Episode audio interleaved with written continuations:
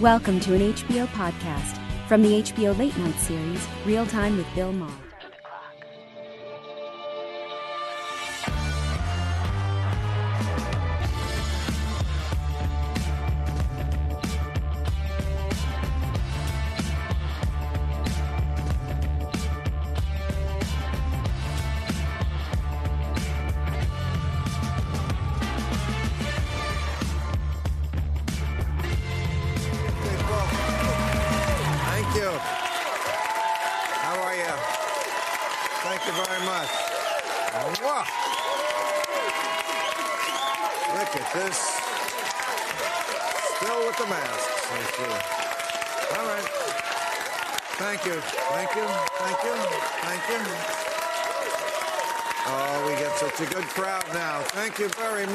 Appreciate that. You're obvious. I appreciate that very much. You uh, are in a crazy good mood. I think I know why. It's probably because NASCAR is here. What? It's new to, to L- in LA this weekend. We have NASCAR. There's something we've never seen before. Traffic moving. Uh, no, I kid about. oh, oh, and, did, and we have the Super Bowl. That's pretty exciting. And we're and LA is in the Super Bowl. The team is, did you see the big game with LA and San Francisco and all the politicians in the state were there and not wearing masks. They got a picture of them. Well, they said they just took the mask off for the picture. Uh, Mayor Garcetti said he literally said this. He said, "I held my breath the whole time."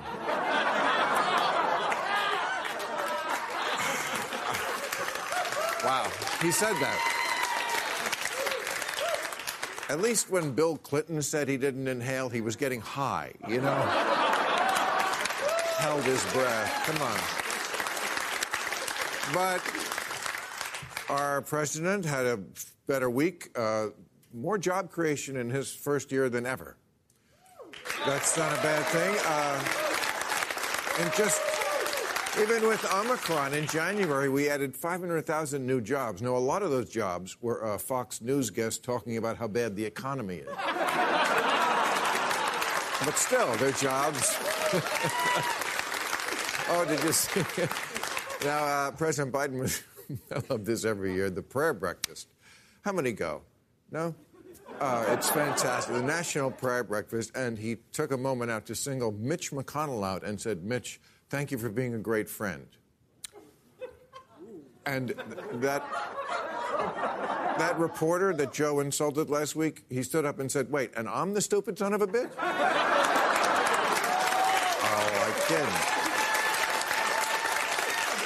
But and but listen to this. To, uh, let's perspective. Always my theme here. The Republican National Committee has now censured Liz Cheney and Adam Kinzinger, the two Republicans who are honest about what happened with the election. This is the difference. I mean, I call out the left, as you know I do, and they are way off track. But the Republicans are a party that is just about having a creepy fealty to one man. They're not really Republicans anymore. They're like BTS fans.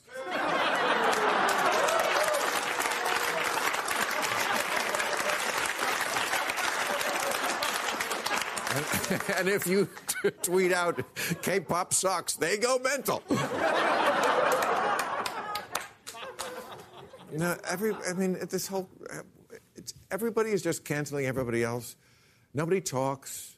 They just want to kill their. I mean, Spotify. Have you seen this thing that's going on with Spotify? Because the, the musicians don't like Joe Rogan, so Crosby, Crosby, Stills, Nash, and Young uh, are, have. It's true have all pulled themselves off Spotify. You know, it's getting to the point where they're no fun anymore. Oh, two people remember that song. I, I think that I think that says a lot. But yeah. So.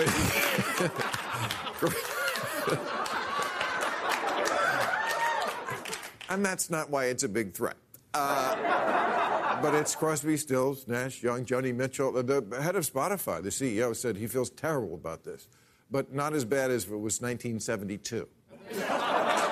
uh, anyway, The other person who was uh, in the barrel this week, of course, Whoopi Goldberg. You saw what happened there. Uh, which, Whoopi, Whoopi, Whoopi had some comments on her show. She said, you know, uh, there's the Nazis, uh, a lot of bad things you can say about them, but you can't call them racist. Which uh, was uh, not, not something I agree with, a lot of people, so she was uh, suspended. Well, she wasn't suspended right away. Uh, it took them a day to find the person who was going to take over the job of yelling at me. Uh, and, uh, but, but it's, it's, it's an interesting country, you know, where kids can never do anything wrong, but the adults get a timeout. I, I but let's be positive. The Olympics have started in China. Oh, when we all come together to celebrate the human spirit under quarantine in a police state. It's a beautiful thing. Oh, and they are. Uh, China does not want COVID to be a problem. They have brought back, I am not kidding about this, the uh, anal swab testing. Talk about a super spreader event. Uh, oh. but, you know, I mean, apparently also now, because, you know, China always, when they have the they clean everything up in their view. Like, it's hard to find a Grindr now anymore in China. Uh, hmm, took that personally, did you, sir? okay but uh, no, they're they're very hostile to, to, the gay people there in, in China now.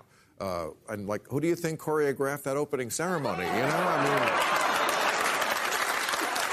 I, I mean, they are they can be a little. Uh, China can be a little tone deaf with the optics. You know. Uh, Did you see the ceremony? Oh, it was beautiful. But you know, to symbolize peace, they they released hundreds of bats. Uh, that's not the.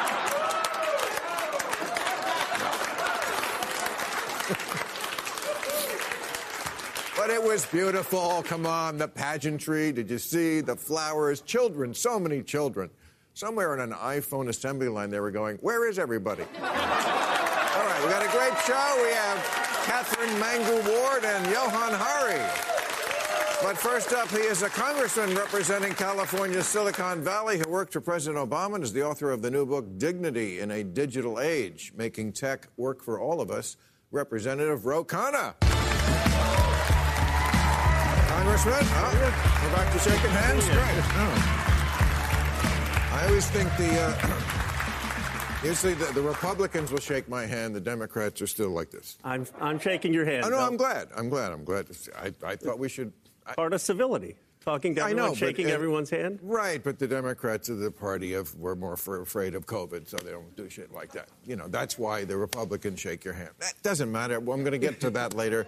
I have so many things to talk about with you. Yes. So let me just start with the big, broad one. One year of Joe Biden and the Democrats in charge. How do you how do you assess that first year? Thank you for actually talking about the facts of the job creation. I mean, that's a change for most people in the media. I mean, look at what we have done. First, $20 billion into Ohio. Intel is investing 3,000 manufacturing jobs, 7,000 construction jobs. If this had happened with Donald Trump, the whole country would know. Mm. I mean, this is the economic revival of the Midwest. You've had job creation, you have had a strong economy. We've got to tell the story. So, so you're saying that's the most important thing, the economy? I'm just asking.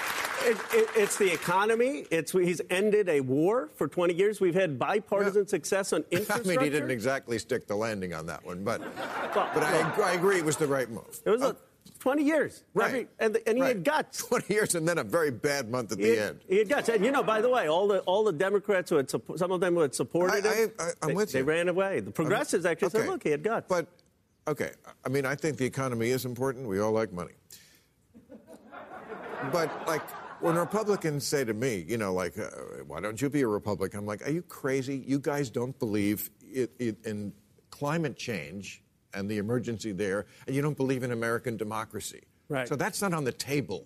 Yeah. And I would join your nutty party. You're you're not a you're not a Republican. I mean, I'm not. I'm just someone who's honest about the Democrats You who like- have a lot of raggedy shit. Well, you believe. honest. Look, you believe in free speech. Uh, I, I go on Right, Fox. free I go on Fox News, right? I go on Fox News, and I get criticized from the left. I get criticized all the time. Why are you, You going? go on Fox News. I go on Fox News Good all the for time. you. I've been telling Democrats they got to do and, that. and I get I get attacked for going on Fox Right. News. And I say, are, are we really in this country not able to have a conversation? Have some confidence in your ideas. Oh, we're Have- really not. And and have some. I think. But look, you got to call out the Republicans too. Like what I is do. this- no, what is this stuff about canceling uh, Maus and canceling Toni Morrison, one of the greatest authors? Uh, And okay. you, you know what about that? That canceling. But anyway, my point being, um, the Republican, you say the economy most important. It is very important. To me, those are the two bigger important issues. And the democracy one, kind of on the tip of my mind. You guys have like 12 months left before, I'm sorry, but you're going to get your ass kicked in the midterms. You have like 12 months left. What are you doing to make sure that what Trump is going to try to do, what he tried to do last time, is not going to happen again? We're passing the Electoral Count Act. I mean, it's actually a Klobuchar bill so that if you actually lose Arizona, for example, you can't just have the state legislature say you won When you say we're passing it, well, the Senate, the Senate's going to pass this, 60, 60 votes. I mean, they're they're working on this to, to pass the actual legislation. so Republicans will vote for that. Republicans will vote for it. I mean, unless Oh. you believe that someone can lose a state election and have the state legislature send a slate. I mean, it's That is what they believe. Well, That's, that's my that- issue. that- that's the problem, is that they don't believe in elections anymore. Well, at least, at least 60 senators, I think, will Really? get behind this. Yes, Okay. this, this will be a significant thing. But you know one thing, Bill? There's so much doomerism in this country. Oh, you know, the country's falling apart. I mean, give me a break. You look at people who fought in World War II. You look at John Lewis, who was my colleague, who was beaten on the Edmund Pettus Bridge. I'll tell you something. We're going to become the first multiracial, multi-ethnic democracy. Donald Trump doesn't define America. We're going to be Well, strong. And okay. I, and, and I and, and here's what the Democratic Party needs to do. Instead of saying, oh, woe is me, America is going down authoritarianism, say, no, that's not America. We're strong. We're going to lead this country to becoming the first multiracial, multi-democracy that no other nation in the world has done. Well, multiracial and multi-ethnic, yes. Democracy, I don't know. I think that's a very cheerful way to look at the future. Unless Donald Trump disappears from the scene for whatever reason, he's going to try to do what he did last time. And he's putting in p- place people right now Yes. to say yes when he asks for them to find more votes next time. So I'm glad you're optimistic. I'm not. We'll move on.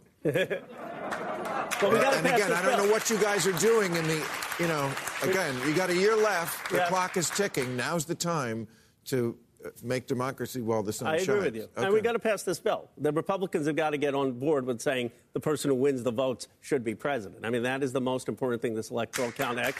And getting, you know, I never thought, Bill, you know, I'm 45 years old, and I never thought growing up that I would have to fight the same fights that were fought in the 1960s. Like, are we really fighting to say there should be equal amount of ballot boxes in black communities as white communities? How sad that in 2021, 2022, Yeah. we're having to have those fights. I mean, come on. Well, let's win them. It. I, I, I'm not surprised that we're still having them because I think we'll have them for a very long time, but we do have to win them. Okay, so you, mentioned the economics up front in Ohio. A lot of your book is about Appalachia, which I find very interesting. I don't know if people really understand. They, they know the term, but it goes through about eight or nine states, right? I mean, Yeah. it's that area. Mostly it's the South. Uh, if you ever saw the movie uh, Winter's Bone, made Jennifer Lawrence a Yeah, star, that is yes. about Appalachia. It's a Yes. brilliant movie. Yes. And, you know, it's where uh, p- people know that that area of the country, uh, West Virginia, I mean, it's rough if you go in there and you're a revenuer. Yeah. you know, Yeah. I mean, it's the Beverly Hillbillies, you know, and sometimes authority, state, local, federal, is not recognized. And you're saying that we could make that into, I mean, you're from Silicon Valley. You could say that, that you could make that into a tech center. That's not just what I'm saying. That's what the Republican congressman from uh, that area, Hal Rogers, is saying. He calls it Silicon Holler. And the interesting, he does. Hal Rogers, it's his con- Like- Butcher Holler, it- yeah, It's right. Silicon Holler, and there's a story of Alex Hughes, who was unemployed, and he goes and he gets this job, and he's making refrigerators and he's making uh, laundry machines. And, but they're smart laundry machines and smart refrigerators. Look, Bill, there are going to be 25 million digital jobs in this country. That's more than manufacturing and construction combined. $11 trillion. Wait, how many? 25 million by 2025. Digital jobs. Digital jobs. What is a digital job? Anything that has a tech component. You know, but Right. you, you want to make a car, it's got a tech component. You want to make a refrigerator, it's got a tech, tech component. My car is all tech component. There you go. But should those, is it, can this country really prosper if all of those tech component jobs are in Silicon Valley, New York, or Austin? Right. No. $11 trillion of market value in my district. We've got to bring these jobs to places so people can live. But I mean, Yeah. Hillary Clinton kind of tried to sell this. no. Well, she's She said to them, move. She said, move. no. She said we will replace your coal mining jobs, the worst job in the world, and we'll retrain you. And they said, "You're from the government. We don't believe you." That's a nice idea, but we actually have a job in the mine. Yeah. What are you going to do differently so that they don't have that reaction? Well, first of all, the coal mining jobs, as they know, a lot of them have been automated. That, that there's been a decline of those jobs. The question is, what are the new jobs going to be for the kids? And we've got to get out of this idea that we're going to make a coal miner a coder. These aren't coding jobs. The reality is, a lot of the new manufacturing jobs, a lot of the retail jobs, a lot of the electronic semiconductor jobs, all of these jobs are going to require a technical component. My message is those jobs shouldn't, just be for the kids in my district, and you shouldn't have to leave your hometown to have those jobs. 25 million of them. And you know what? You know what is patronizing to these communities? To kind of go there and think that they don't get it? Of course they get it. They know where the wealth is being made. And for 40 years, they've been ignored. For 40 years, their jobs have gone offshore. There's been deindustrialization, and they're upset. And they've been told, go move or go get trained, and the jobs haven't come. And they're upset. They're rightfully upset. Do the. Democrats have the right messaging on the economy in general? With they seem to be the party of handouts instead of work. I think even people in, in those areas who use handouts. I think West Virginia gets more federal money than any state. Well, we need to have a, an economic aspiration message. And let me say this look, I'm for taxing the billionaires in my district, and I'm for giving everyone health care and a free college, but that's not enough. And I'll tell you why it's not enough. Cleveland used to be the Silicon Valley in the 20th century. Americans were a proud people. We want to build wealth, we want to create things, and the Democrats have to have a message of how we're going to give opportunity to people to create things and build things in their hometown. And we have to have a message of patriotism. This is a great country. And also, it seems like the Democrats. The Democrats, they, they, their reputation anyway, is anti-wealth, and yet, you know, most young people are Democrat or lean that way. And you look on their Instagram, all they do is pretend they're wealthy. They want wealth more than anybody. They're Well, they're- always pretending they're in a private jet. I- why, why don't you become the party of let's all get rich? I'm all for creation Yeah. of wealth, building wealth. One of the reasons that Donald Trump did better with young African American voters, he sold them a, a totally bogus platinum plan. But people have aspiration to make money, to be wealthy. Yes. And it, they ought to have a path to doing that. So, yes, the Democrats ought to have an aspirational economic message. We ought not to demonize wealth, but we can say if you've done well, you can pay more so everyone has the same shot. Look, what the shot you and I had. You probably had a decent education. You Right. probably had health care. You probably had nutrition. You probably grow up in a safe community. Fine. Let's give everyone that shot, and then let's give them an opportunity to create wealth. And that's what. All right, technology is shake about. my hand again. All right. Congressman Ro Thank great to see you. Thank All you. right, let's meet our panel.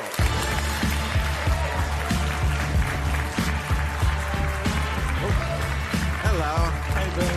Hi, guys. All right, here they are. She is editor in chief of Reason magazine and co host of the Reason Roundtable podcast, Katherine Mangu-Ward. Good to see you back here. Sorry, my back. Is your hair more purple? It's always purpler. Oh, it's Ever always purpler. All right. He's. I miss so much. He's the author of the new book Stolen Focus. Uh, we're going to talk about this. Why you can't pay attention and how to think deeply again. Johann Hari is over here. Yes, let's, let us uh, let's start with that because it's, it's sort of a theme show. Because it's funny. That's what I was working on this week. That idea.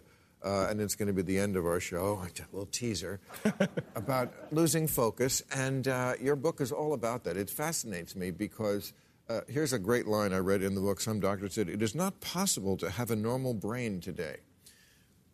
you know, we can't concentrate on anything. What, what, what, what is that? What are the main reasons why we can't have a normal brain and concentrate on So anything? this was really personal for me because I noticed that with each year that passed, my ability to just pay deep attention to things like reading a book were getting, was getting more and more like running up a down escalator. Do you know what I mean? I I'm just- sorry, say that again. I wasn't listening. And when I started, when I started looking into it, I realised this isn't just me. One study, for No, example, it's- found that the average American college student now can't focus for more than a couple of minutes when they're trying to study. The average American office worker now focuses for only three minutes on any given task, on average. So I was trying to figure out what's happening to us. So I went all over the world and interviewed over 200 of the leading experts on focus and attention. And I learned that there's scientific evidence for 12 factors that can make your attention better or can make it worse. And loads of the factors that are making our attention worse have been hugely increasing in recent years. The We on- phone. so one factor Right. is the tech we use. I mean, it ranges really. I was, it's interesting when I started doing the research. I thought tech would be the single biggest factor. Actually, of the 12 factors, there are components of the tech we use that are specifically designed to invade and hack our attention. That's what the people who designed them admit. But that's one factor we, we've got to deal with. Okay. That's one factor among many. Food. Yeah, the way we eat is hugely damaging our ability to focus and pay attention. Right. Can I explain how, one of the ways? Sleep. Yeah, exactly. Sleep? Go down my list, Bill. Well, I mean, yes, I read your book. Of course, I kept dozing off. No, I'm Well, you know, you know, this is so important because I'd just say to anyone watching, right? Think about anything you've ever achieved in your life that you're proud of, whether it's starting a business, being a good parent, learning to play the guitar, whatever that thing you're proud of is, it took a huge amount of sustained focus and attention. And when focus and attention break down, as I believe they are breaking down uh, now, I think the science is pretty clear, your ability to solve your problems and your ability to achieve your goals begins to break down. And that's true at a personal level and at a collective social level. So how does this reverse itself ever?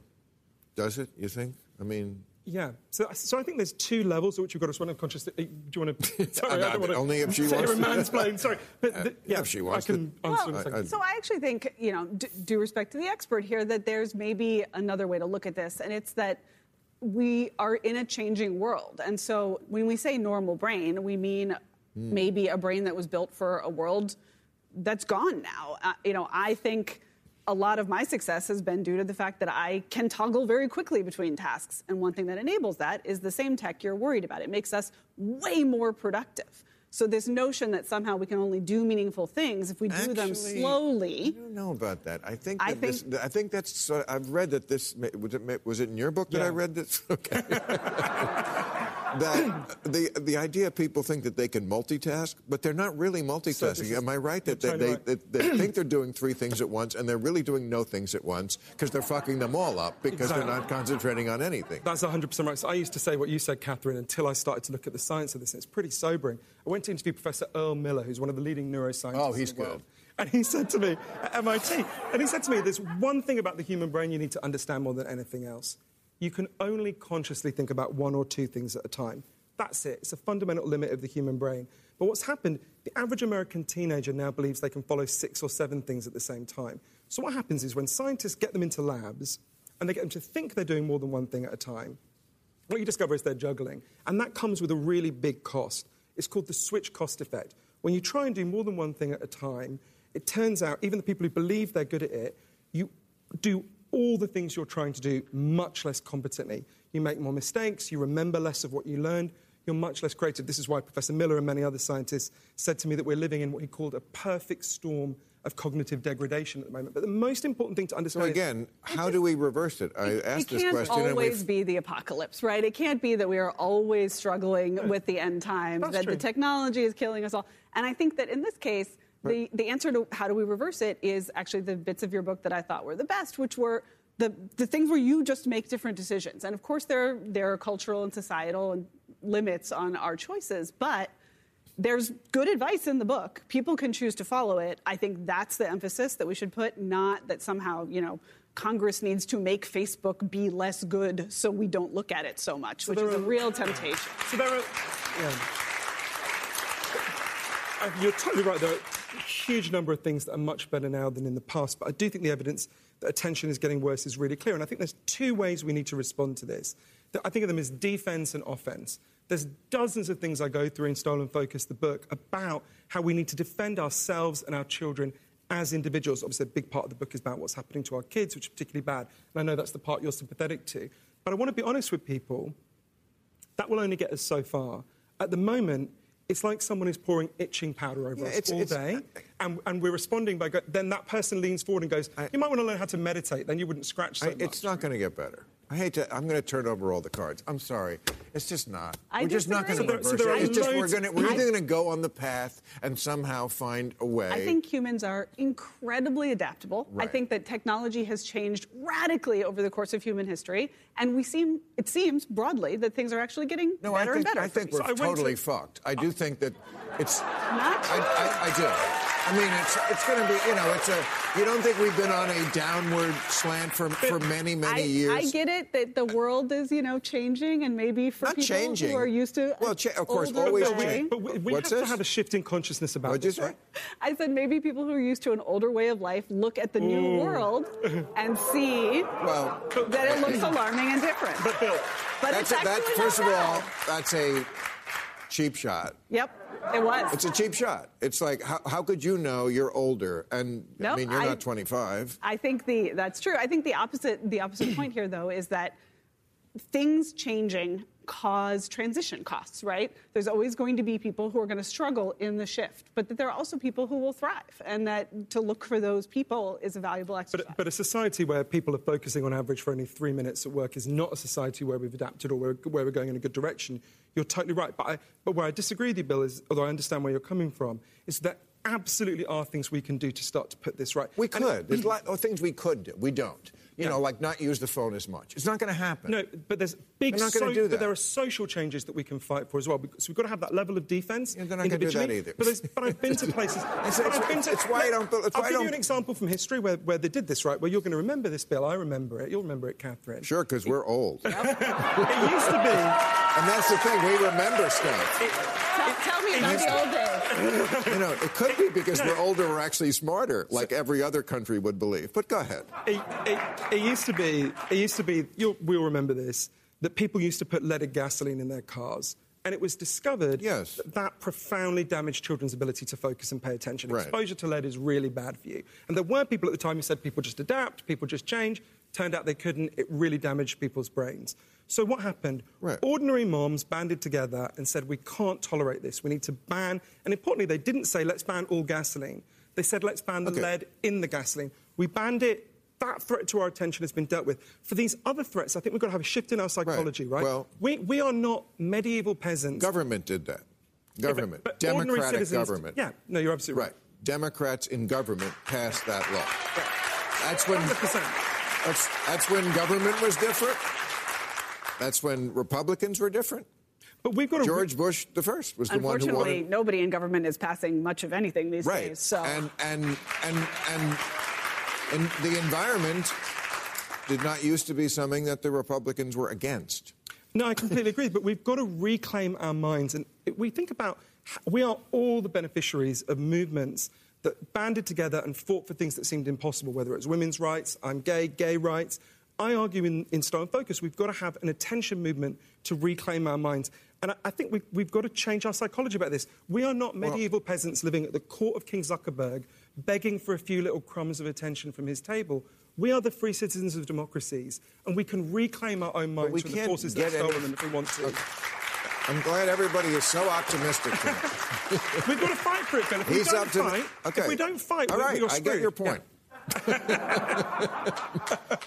but this is like why I don't believe, or I, let me put it this way: I'm very skeptical of the Build Back Better plan because, like, even if we spend it now, Joe Manchin this week said it's dead, and it has been dead for a while. Um, but uh, even if we could, if we spent that kind of money, like, do I have any confidence that that money would go where it's supposed to go? That we, I mean, I was reading this: the New York City subway, Second Avenue subway, cost 2.6 billion dollars per mile. They did it in Paris for 160 million. That's 6.15 percent That's one reason why we can't get anything done. I will join you in despair here. I do think that we are in a pretty catastrophic situation in terms of just the very basic doing of stuff in this country, and uh, and I think Congress is a big part of that.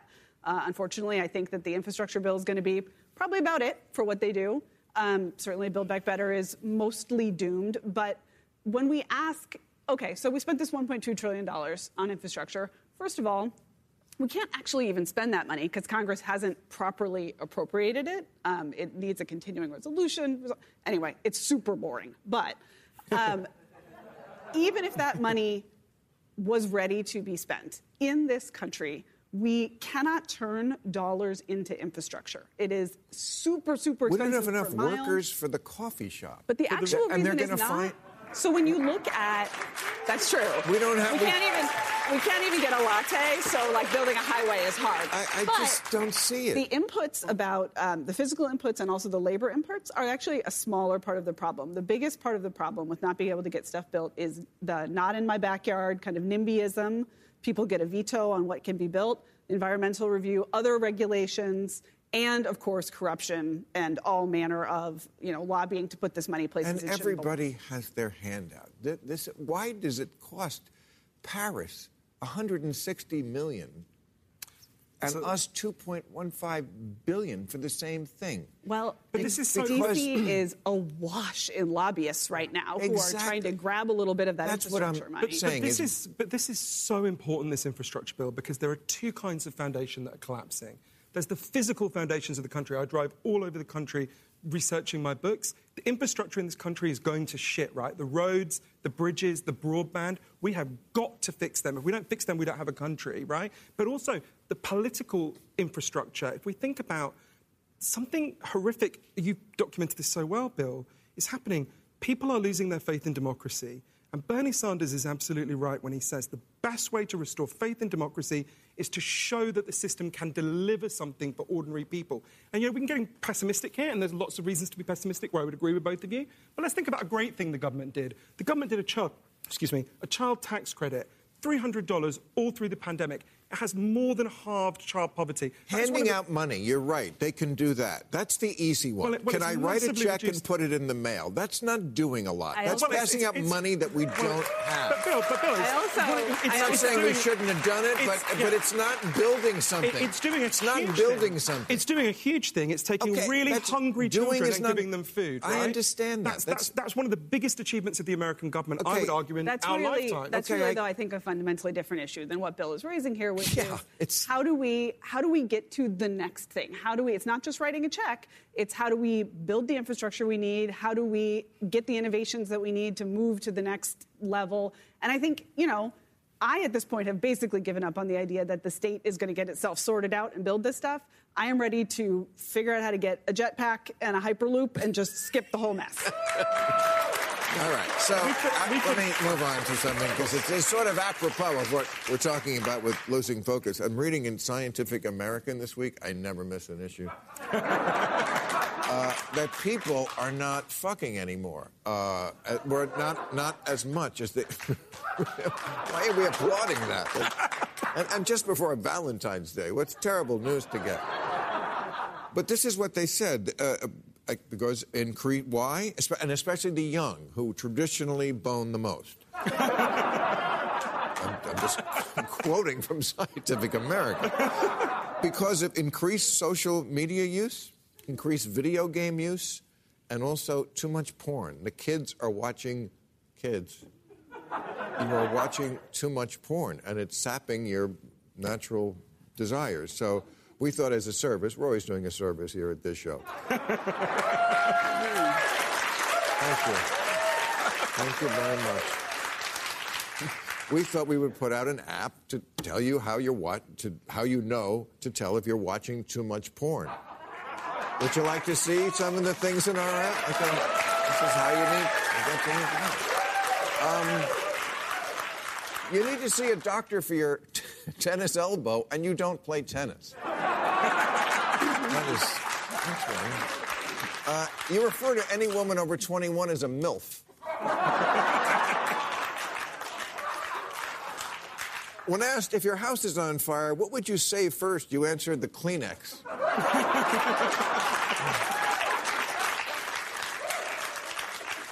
you look for the on switch on cucumbers.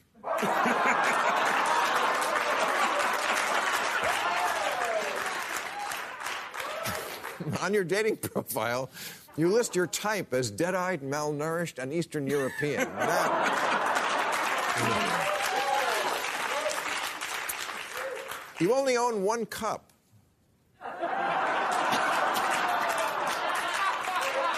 oh, you know.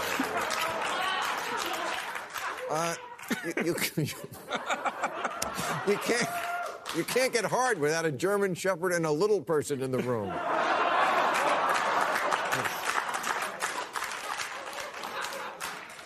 You believe in traditional marriage between a man and his stepsister.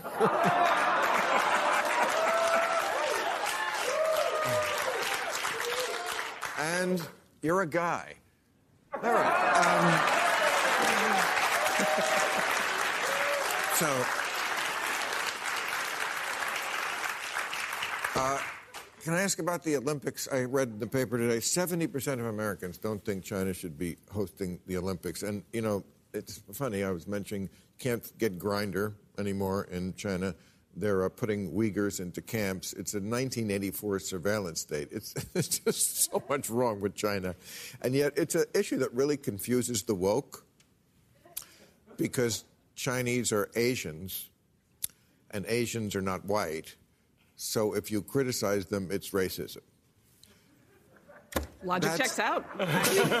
I mean, that's, that's really where we are with the level of thinking uh, with a lot of people in the country. These, this Yeah. I, yeah, I think there's there's so much to criticize China about. I mean, the Uyghur situation. And we uh, you know, should. Reason magazine has covered it extensively, and it's it's not only troubling on its own merits. It's also troubling because it's basically a test case for an open air surveillance state. Mm. They have created a situation for this minority population where they are watched 24 7, forced to marry people chosen for them by the state, uh, you know, starved, beaten, taken to re education camps. It's shocking. Um, I think it's right for the U.S. to speak up against that. I do wonder why it is that suddenly it's the Olympics and we should solve it today. Like, that should be an always problem.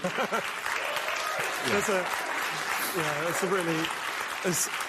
Like maybe something should be not political. Maybe Yeah. maybe we could fine do the diplomatic boycott. I frankly love to go to events that politicians refused to come to. That sounds perfect. Sounds like way more fun.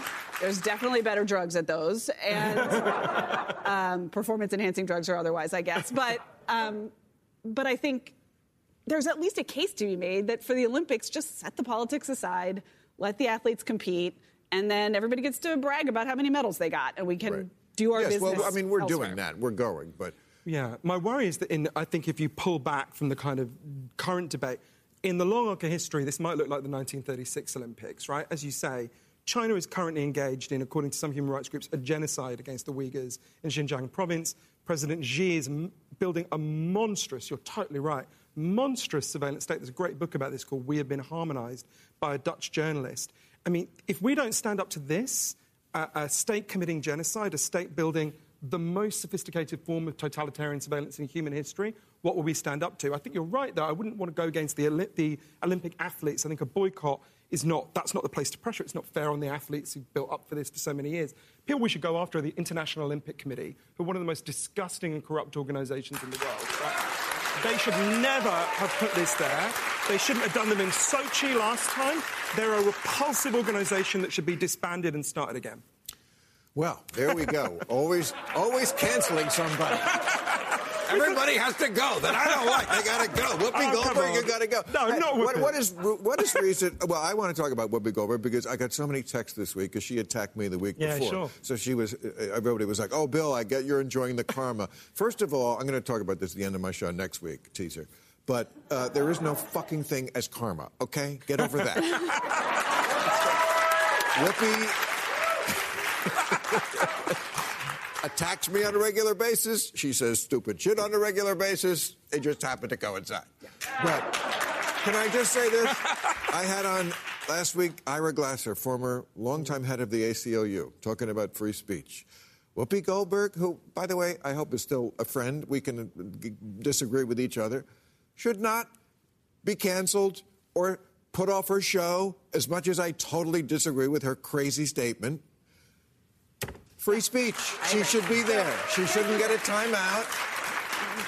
Not every single thing has to be for everybody. Right. We can have platforms that have stuff on them that not everyone on that platform or who consumes stuff on that platform enjoys. And The View is a particularly weird place to do a cancellation. It's called The View. It's called The View. It's not called The Facts. Yeah, but It's, But isn't it interesting that it's called? It's. Uh, I mean, I don't think they meant this when Barbara Walters invented it a long time ago. But it's the view. Well- that's the problem in America. There is clearly- one view, Right, and one that's clearly true opinion, and everybody else can go sit in the corner. That's correct. I think actually. You're right. The name raises questions, and certainly there's been some uh, much covered internal politics on that show. But I do think that you know there is space. Even that show does have space. When when Whoopi said what she said. There was quick pushback from other They panelists. They were like, "Oh. I don't know. Actually, I think that might not be Also, right." They can we- That's it. Mission just- accomplished. We talked about it. Can we just understand that part of our sorry racial history in this country is that the point of view from a black person is often going to be very different and sometimes shocking to a white person? I pulled the quote from when Whoopi defended Michael Vick. Remember, Michael Vick was the mm, football player who was electrocuting dogs? And I'm a lifelong PETA board member. You know, okay. you know, also, also someone who believes the Nazis were very racist. Okay. Oh, you. But here's what she said about Michael Vick. He's from the South. This is part of his cultural upbringing. For a lot of people, dogs are sport. Instead of just saying he's a beast and he's a monster, this is a kid who comes from a culture where this is not questioned. Okay? You see the point here? Again, I don't agree with her on Michael Vick, but we grew up in two different worlds, which the white people imposed upon the black people. They are going to ver- sometimes have a very different opinion. And the answer is not to make them sit in a corner for two weeks. That is insulting. It's so insulting um, to make a 65 year old. I mean, the, the person at ABC News said, I've asked her to take time to reflect and learn about the impact of her comments. Reflect. How insulting for someone of her age, who's a sophisticated person, and the, the impact of her comment. There is no impact. There aren't uh, neo Nazis waiting for the green light from the lady on The View to go out and do a new Kristallnacht. Yeah, no, so right. And the, the whole point of free speech is we don't need free speech when we're right, when everyone agrees with Right. us. We need free speech when we're wrong. We need free speech to make mistakes. We need free speech Yes. to say really unpopular things. And one of the things, I'm, one of the reasons I'm always proud to come on this show, and I'm, I suspect you feel the same way, Katherine, is this is the only space left on television where people can speak freely and not be terrified, right? Yes. And you, you have, you know, is. and I, wanna, I, I just want to say that, you know, I'm, I'm conscious that you have the scars on your back for fighting to keep Oh, that yeah. there from Oh. 9/11 I'm right sure to I'll get 'em recent tonight. years, right? And it's uh, hugely to your credit that you fought to do Well, that. thank that you. is hard. Finish right? your thought. No, let him talk. No. Oh, so let me bring up somebody else this week who was in the barrel, who I don't understand why is in the barrel. And this is somebody in my industry, I guess in my corporate tent, Jeff Zucker, right? Aren't we in the same corporate? Okay, I don't think I've ever met Jeff Zucker. If if I did, I'm sorry, Jeff, I forgot. Uh, I have no dog in this fight. I don't want to be on CNN. He can't do anything for me. I can't do anything for him. But Jeff Zucker, powerful guy, head of CNN, resigned because he's 56 and not married. Not that, you know, that's a personal thing, but okay, divorced. Was having a relationship with a 49 year old. I think that's age appropriate, so we got that check for him. also executive at the company. And he had to resign over that? I, I don't understand this. Why a 56 year old and a 49 year old people can't have a consensual relationship. I mean, they, they had been friends for 20 years. She said, I acknowledge the, the, oh, he said, I acknowledge the relationship evolved in recent years. It was COVID. Yeah. She's boning Jeff because of COVID. Great. You know, I mean, I think here, I would be totally delighted to never know anything about the sex life of CNN C-suite people. It's in Like, my I contract really- that I can't know I who would Jeff Zucker's love fucking. To not know about Right. that. And I think, you know, we've made it our business. We're sort of busybodies. And so we've Such made it our business to get into everyone else's business. I will say I am very much team never Cuomo. And so to the extent that of some other never Cuomo's here. To the extent that uh, you know this was a complicating factor in CNN choosing not to aggressively and truthfully cover Andrew Cuomo by letting Chris Cuomo do some of that coverage, uh, you know it's. It's every layer of the onion is just like dumber and makes you cry more. But if it is true, if it is true that the desire to keep this affair secret led to CNN dropping the ball on covering truly a, a, a scandal in American government, then okay, let's look into it. But I'm not worried about what he's doing with his bits. My God. it's weird because there are moments, aren't there? It's funny, as you can tell, I'm an outsider. I'm from Downton Abbey, and there are weird moments when, in the, you sort of see the, the, the Puritan history of the United States come through, right? Americans spend all their time at work. They're going to fuck each other, right? This is perfectly normal. This is a healthy, consensual thing. Well, we don't actually- anymore, but we used to. We used to fuck and we used to go to work. And this is completely Right. different to sexual harassment. Actually, to be honest, it sounds like quite a touching love story between It them, does, right? exactly. And by the way, in the old days, this was called discretion. I'm not going to tell everybody Yeah. who I'm fucking. So, yeah. Now, I didn't tell everybody Now who I'm meant to fucking, and I'm the bad guy. Now I- I- meant- it's, a fucking crazy thing. Now All you're meant to go to HR. We gotta, we gotta go. It's time for new rules, everybody.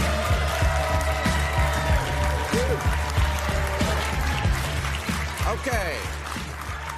New rule. Someone has to break it to the MAGA faithful that the whole let's go Brandon thing really isn't that clever. I know you think it's the funniest thing since the Police Academy movies, but. Think of all the ridiculous and embarrassing material liberals have given you lately to work with, and all you can come up with is a code word for fuck? All right. Well, start up slow and build, I agree. New rule now that the Los Angeles Times has posed the question the governor's mansion is empty. Should we let homeless people move in? Let me take a shot at this one. No.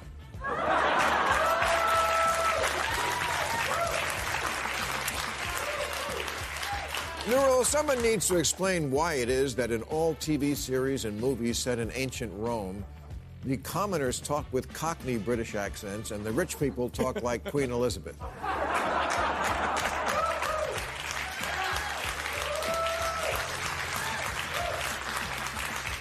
They were Italians. They talked with their hands.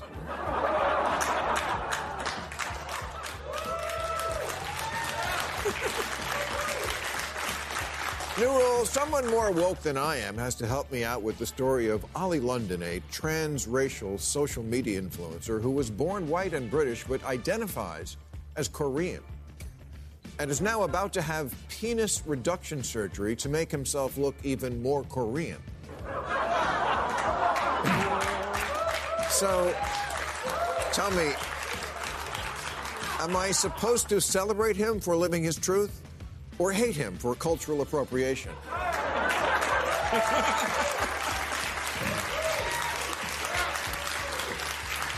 I don't know the exact definition of identity crisis, but pretty close has got to be when you're lying on an operating table with your dick out saying, just take a little off the top.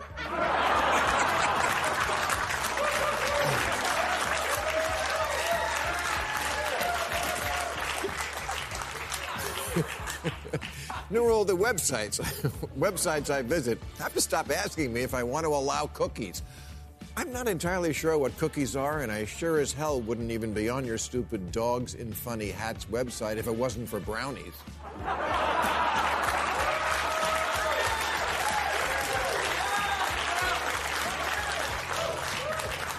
And finally, new rules. Someone needs to explain to me why is bombing the only thing America can do with precision?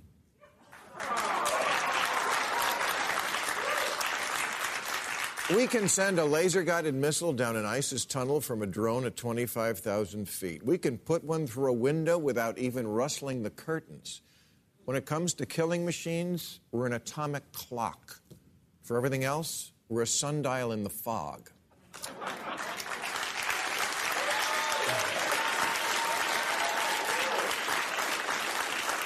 After 9 11, we could have done what Israel would have done hunted down the people actually involved and reinforced the cockpit doors on planes. Precision, done.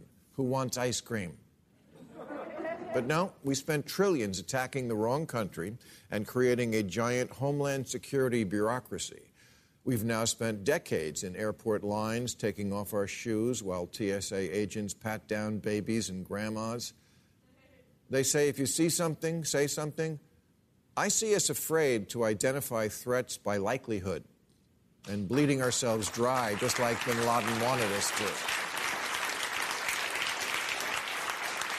When people ask me, why are you so skeptical of what the medical establishment tells us? I say, because I've seen them react to a virus before. By 1987, CDC officials pretty much knew how HIV was spreading and who was in danger. Now, of course, there's no moral dimension to this, despite what Pat Robertson used to say. Gay sex is just as loving, natural, and salutary as the other kind, but science can be arbitrary. And instead of being precise and focusing on who should be protected, we launched a fear campaign about how AIDS was going to explode into the heterosexual community. Oprah Winfrey summed up what people were hearing when she said, Research studies now project one in five heterosexuals could be dead from AIDS by 1990. But that didn't happen. And the upshot of bad information was that in the late 1980s, low risk Americans were swamping testing facilities and diverting our attention and energy away from the truly at risk. New York in 2020 learned the hard way how much better precision would have been in prioritizing protecting the nursing homes. Contrary to popular lore, COVID is not Russian roulette. Of course, any virus, anything, can kill anyone at any time. But we know who COVID kills. 75% of COVID deaths are people 65 and older. 98 to 99% are unvaccinated. 78% who've died or been hospitalized were overweight. If you're obese and unvaccinated, or 85 and still crowd surfing at music festivals, yes, this will likely go badly for you. But at some point, But at some point, that has to stop being my responsibility.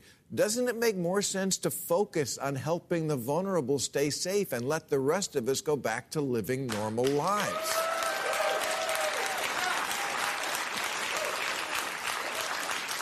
There's always going to be another variant. We can't go on forever in permanent hair on fire, cancel Christmas, hand jobs through a hazmat suit. freak the fuck out mode. I haven't been to my office in two years. That ficus needs water.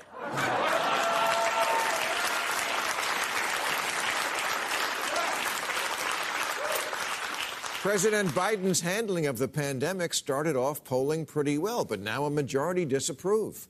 It's time to do what a growing list of countries have done and announce we're going back to something more like normal, beginning with recognizing that what we're doing to kids is unnecessary and horrible, and I don't even like kids.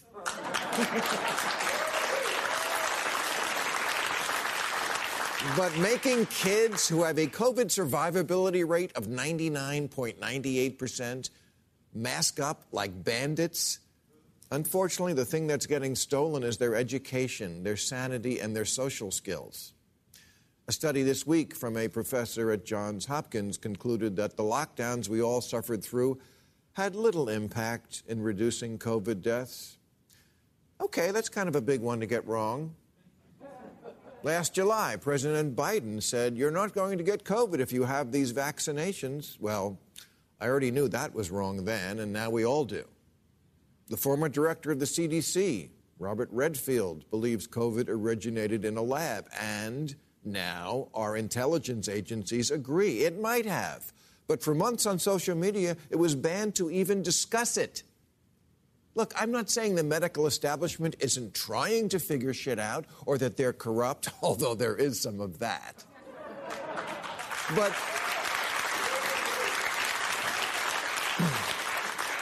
But how about just wrong? Wrong a lot. Wrong about HIV, wrong about lockdowns, wrong about kids, wrong about how you couldn't get it if you were vaccinated. Remember washing our packages? And there's never been any research showing that outdoor transmission is likely or common, yet LA County says we're still supposed to mask up for big outdoor events, like we'll be at the Super Bowl. Well, supposed to.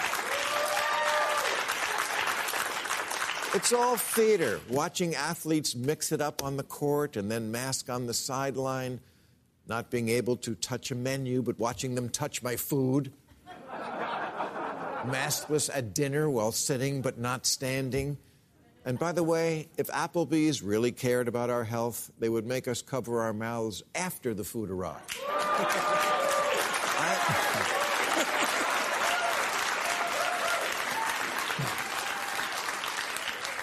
I, I'm just asking, how much wrong do you get to be while still holding the default setting for people who represent the science? Eat eggs, then don't, then do. Take aspirin, then don't, then do. The food pyramid. Really? Bread and milk every day? Okay, you do you.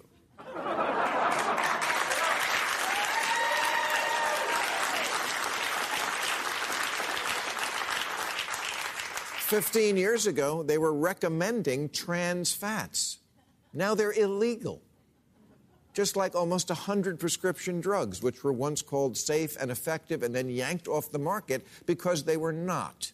It reminds me of how the Republicans are constantly doing traitorous things like trying to steal elections and inviting the Russians into the Oval Office and somehow are still known as the party of patriotism.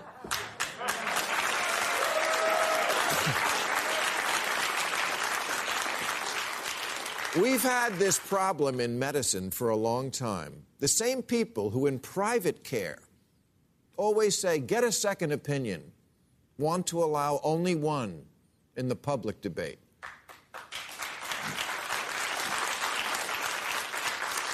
But plainly, the medical industrial complex has not earned the right to claim monopoly status on information about this virus or medicine in general. Yes, free speech has allowed people to hear misinformation sometimes, and a lot of it was yours. All right, that's our show. I'll be at the Mirage in Vegas February 18th and 19th, the Fillmore in Miami Beach March 4th and 5th, and at the MGM National Harbor in Washington, D.C. May 1st. I want to thank Katherine Mangu Ward, Johann Hari, Ro Khanna, and I'll be on YouTube with these people in overtime. Thank you very much.